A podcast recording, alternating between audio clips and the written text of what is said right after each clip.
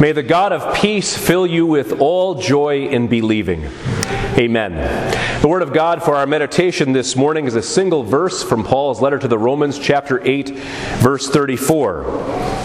Who then is the one who condemns?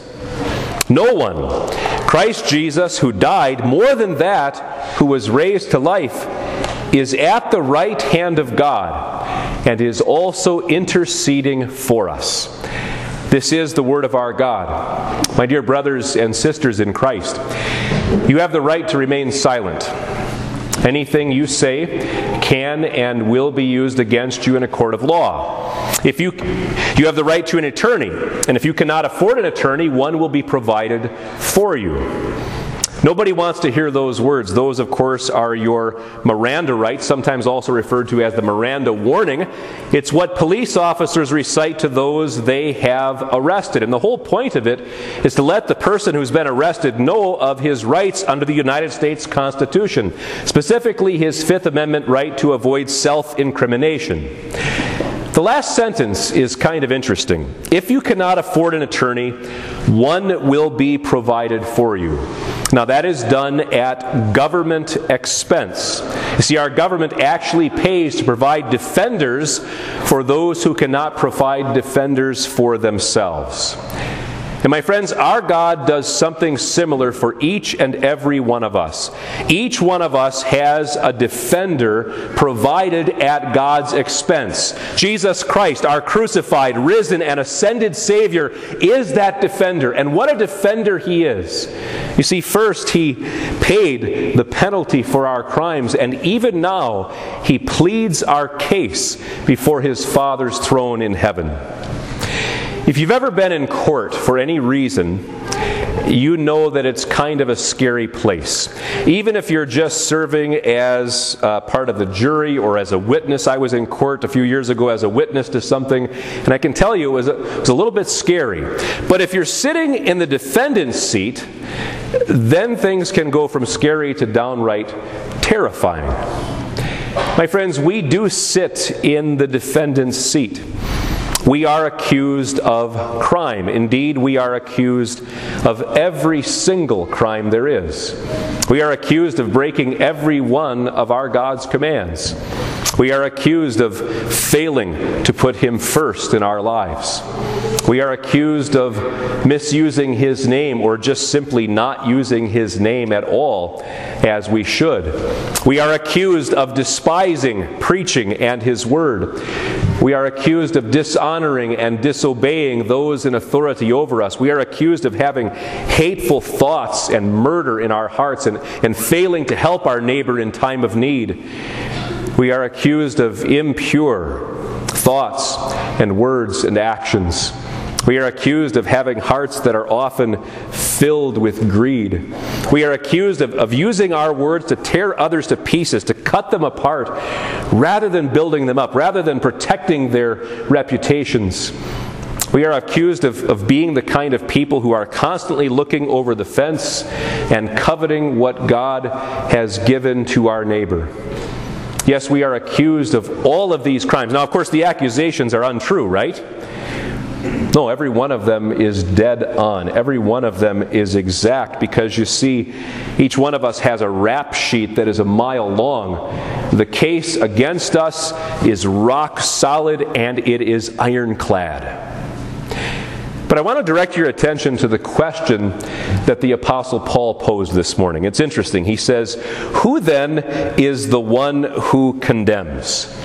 In other words, who's the prosecuting attorney in our case? Who's the one who's bringing all these accusations against us? Well, in one sense, it is the old evil foe. In fact, the oldest and most evil foe, Satan, the devil. And boy, does he ever have a case against us, a strong case. He doesn't need a big legal team, he doesn't need to go digging for dirt on us, because quite frankly, Our sins are right out there for everybody to see. Paul talked about this in his letter to the Galatians. He said, The acts of the flesh are obvious sexual immorality, impurity and debauchery, idolatry and witchcraft, hatred, discord, jealousy, fits of rage, selfish ambition, dissensions, factions, and envy, drunkenness, orgies, and the like.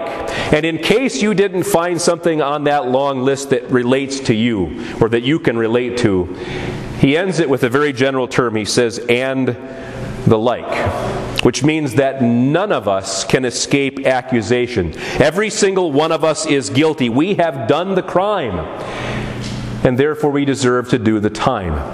An eternity of time, an eternity of suffering in hell. And in hell, my friends, there is no hope of parole. In fact, in hell, there isn't even hope of hope. But again, come back to that question for a second. Who is the one who condemns? Paul doesn't ask that question really to get at the identity of our accuser. We know who that is, we know it's Satan. He really asks the question in this sense of what consequence is the one who condemns? Or what weight do his accusations carry? And the answer is he is of no consequence, and his accusations carry no weight. But I thought those accusations were true. They are true, and yet they still carry no weight. Why not? Because, as our text tells us, Christ Jesus died. Wait for it. More than that, he was raised to life. Jesus died and he rose for us to take away all of our sins. Martin Luther had a, a, a very tender conscience. He just had a, a, deep sense of his own sinfulness, and it plagued him, it troubled him, it kept him up at nights uh, throughout his entire life. He had an interesting way of dealing with it, and sometimes he would even say these words out loud. Whenever Satan was just pounding on him, just coming with his accusations, Marty, you did this, you did that, uh, he would say to him, Satan, you're right. I, I did do all of those things, and I did say and think all of those things. And you're forgetting a few things, Satan. You're forgetting this and this and this. Make sure to put those on your list. And then you take that list to my Lord Jesus Christ. You can deal with Him. My friends, we can do the same thing with the long list of our sins because we have the very same Savior. Yes, we did the crime. But our Lord Jesus did the time in our place. He took our place in the defendant's chair. He took our place in the prison of hell for us. He paid the penalty for our crimes. St. Peter put it this way He said, Christ suffered once for sin, the righteous for the unrighteous, to bring you to God. The righteous for the unrighteous. We've all heard the term whipping boy, right? We're familiar with that. Did you know that whipping boy was actually an official position on the English court during the Tudor and Stuart monarchies of the 15th and 16th centuries? It was an official position. They found somebody and made him officially the whipping boy. And the reason for this is that they considered princes to be divinely appointed. And since they were divinely appointed, you couldn't punish them, you couldn't touch them. And so if the prince did something wrong, in came this official position, in came the whipping boy, and he was punished. Jesus is our whipping boy. I mean, his back was torn open by that scourge because of our sins. And those thorns pierced his brow because of our rebellion against God. And those nails put him on that cross and held him to that cross because of our offenses. His Father condemned him to die and actually damned him to hell in our place because of all of our crimes. And I want you to understand something very clearly, my friends. Nobody made Jesus do this. Jesus served as our whipping boy willingly. He willingly took our place and suffered the punishment for our crimes because he loves us. And what he did, the payment that he made, counted. How do we know that? Well, because our text tells us he was raised to life. The empty tomb is the sign and the seal and the stamp of approval of God the Father on everything that our Lord Jesus did for us. It's a giant billboard proclaiming, I accept what he did. Scripture tells us this. It tells us that Jesus was delivered over to death because of our sins and he was raised to life because of our justification. God raised Jesus from the grave because he accomplished his mission through his death on the cross, which was our justification. We are now innocent pure, not guilty in the eyes of our God, not guilty of all those crimes we have committed against him. Satan can, can holler and rage and scream and accuse all that he wants, but it's never going to stick. Because when our divine judge brings down his gavel, he's going to proclaim not guilty because of Jesus. My friends, if that wasn't comfort enough uh, for our sinful hearts this morning, then what comes next is more comfort. The one who earned our not guilty verdict for us is even now pleading our case before his heavenly Father. A little while ago, we heard St. Luke's very simple, unadorned account of our Lord's ascension. He put it this way While he was blessing them, he left them and was taken up into heaven. And what an awesome sight that must have been, especially for Jesus' disciples, to watch him rise into heaven. I mean, they had seen him beaten and bruised and bloodied and finally buried in that tomb. Now, to see him rising in glory, in complete victory over all his enemies, having accomplished his mission, I mean, their hearts must have just about beat out of their chests, and there must not have been a dry eye among them, and I bet they could hardly breathe as they watched this.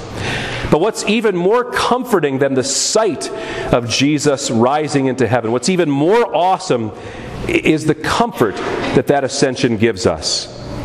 We have the confidence right now that our ascended King, in all power and authority, is ruling all things for what? For us and for our good. We have the certainty that right now He is preparing a place for us in heaven. We have the comfort that one day He's going to come back again and He's going to take us to that place that He has prepared for us in heaven.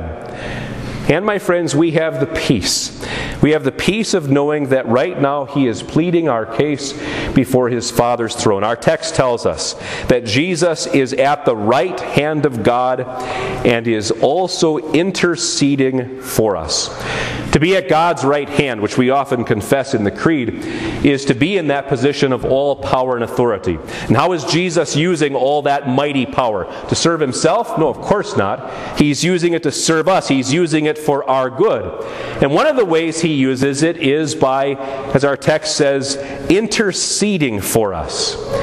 And just what does that mean that our Lord Jesus intercedes for us before his Father in heaven? I think St. John has a wonderful explanation in his first epistle. He says, We have an advocate, an advocate with the Father, Jesus Christ, the righteous one.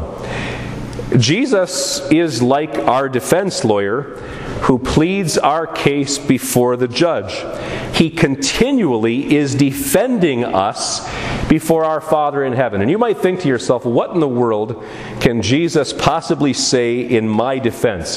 How can he stand there and proclaim my innocence before the Father in heaven? You have to remember that he doesn't talk to the Father on the basis of our innocence but on the basis of his innocence in our place. We can imagine his defense going something like this Father, the accused are certainly guilty as charged. The evidence against them is incredibly strong. There's no doubt about that. But Father, I took their place and I kept all of your laws perfectly in their place. I served an innocent life. And then, Father, I went to the cross where you sent me. I went there and I stretched out my arms and I shed my precious blood and I paid for every last one of their sins. It is finished. I even suffered hell in their place. And you accepted that payment, Father. You accepted it and you showed that when you raised me from the dead. Father, you cannot demand payment for sin a second time. In your great grace, you must pardon the accused. And after hearing such an argument, the Father can do nothing but bring down his holy gavel and proclaim us not guilty. You ever seen the reaction in a courtroom when that not guilty verdict comes down. It's very interesting to see if you ever watched that on the TV news or something like that. There is just instant relief, right? And then hugs and handshakes are shared between the defendant, the accused, uh, and his or her lawyer, uh, and the family members. And then they, it probably isn't a dry eye in the house, and then they can't wait to get out of that courtroom. They can't wait to go and to start and really begin living life again. And isn't that exactly our reaction to the verdict that we have from our Heavenly Father through Jesus? I mean, aren't we just filled with relief every day? Sweet relief to know that our sins have been taken away, that we are completely and utterly forgiven. And are we not filled with absolute joy? Joy in the good news of our salvation. And don't we want to just go and leave that past sinful life behind us and move on and live a completely new life and really live not for ourselves anymore, but for Him who died for us and was raised again. My friends, of course, we want to go and we want to live that life because Christ's love compels us. Brothers and sisters, I want to read you your rights one more time. Uh, this time, it's going to be a little bit different. You have the right to the full and free forgiveness for every single one of your sins. You have the right to a completely new life, a life of peace with God, a life of power to live with Him, a life that is filled with joyous purpose. You have the right to an eternity with your God, an eternity of peace and joy and perfection in heaven, which lasts forever and ever and ever. These rights were secured and obtained for you at great expense to our Heavenly Father. They were won for you by His Son, who lived and died and rose for you. My friends, thank God for your Lord Jesus Christ. Thank God for His life. Thank God for His death. Thank God for His resurrection. Thank God for His ascension. Thank God for your defender, your ascended Lord Jesus Christ. In His holy name, amen.